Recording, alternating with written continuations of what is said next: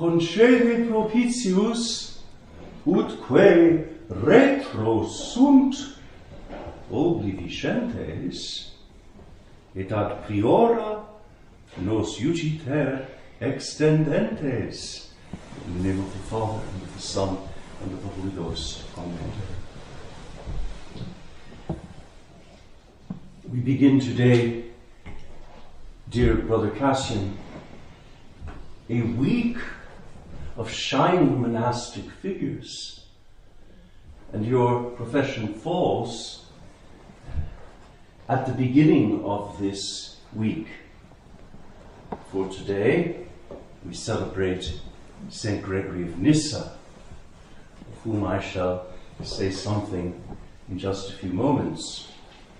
But then, looking forward, on Monday we have Saint Maur, the disciple of our father Saint Benedict, with his little friend Saint Placid.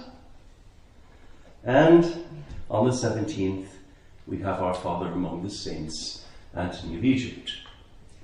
And so, by God's liturgical providence, your profession date was well chosen. Today, as always, the Holy Ghost comes to the aid of our weakness, for we know not how to pray as we ought. And so we are given the collect, which collect we can pray with absolute boldness and confidence, knowing that it makes us ask for the very thing that God is waiting to give us. And so we look at this collect for St. Gregory of Nyssa. It's remarkably crafted. Deus cuius laudes beatus Gregorius episcopus manio vitae et splendore concinuit. The life of St. Gregory of Nyssa was, was a song it was a kind of poem. And so, taking inspiration from the writings of St. Gregory of Nyssa, the church makes us say, O God, whose praises the blessed Gregory, bishop, by his great life and by the splendor of his teaching, he, he sang the praises of God with all his life. It's a, it's a wonderful image of the monastic life. Uh, doesn't little Placid say uh, in, uh, in the little green book uh, that the monk is called to sing what he lives and live what he sings? And so we have this in the, the first phrase of this collect for St. Gregory of Nyssa. But then we come to the punchline of the collect, the concede propitius, mercifully grant. And this, this is where the petition comes in. The petition that makes a difference in our life.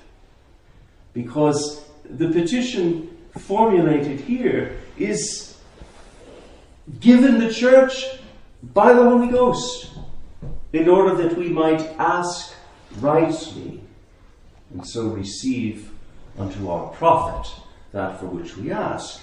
And what is the petition? And it's perfect for your preparation for profession. We ask, utque retro sunt obliviscentes, that forgetting about all of the things that uh, lay behind us. It's a wonderful image. It's, it's, a very, it's a very dynamic image, isn't it? Uh, you in this event, but all of us, go forward forgetting what is behind. What is behind is consigned to the mercy of God. Et ad priora nos iugiter extendentes, and ever stretching towards those things that lay before us. it's the image of a man in movement. And, and uh, it very much relates to the vocabulary of our Father St. Benedict in the prologue, where there is so much movement. The monk is walking and then he's running, leaving behind in the dust all of those things that belong in the dust to the old Adam and stretching towards the things uh, set before us. Things that uh, no eye has seen, nor ear heard, nor the heart of man imagined. The things that God has prepared for those who love Him.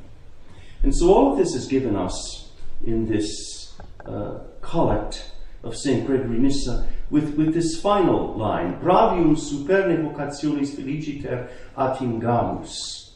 Um, that doing this, that uh, leaving the things of the past behind and stretching always towards the things that are before us, we might attain to uh, happily attain, happily attain, feliciter attain uh, to the heavenly prize of our vocation, uh, the prize to which we are summoned, to which we are called. And so I think we find in this uh, collect of St. Gregory Nyssa a whole program of life. It's quite extraordinary that all of this is condensed into just a few lines so artfully and so accurately. It makes us want to uh, make our own uh, this prayer of the church, this prayer given to the church by the Holy Ghost. Uh, it makes us want to claim it.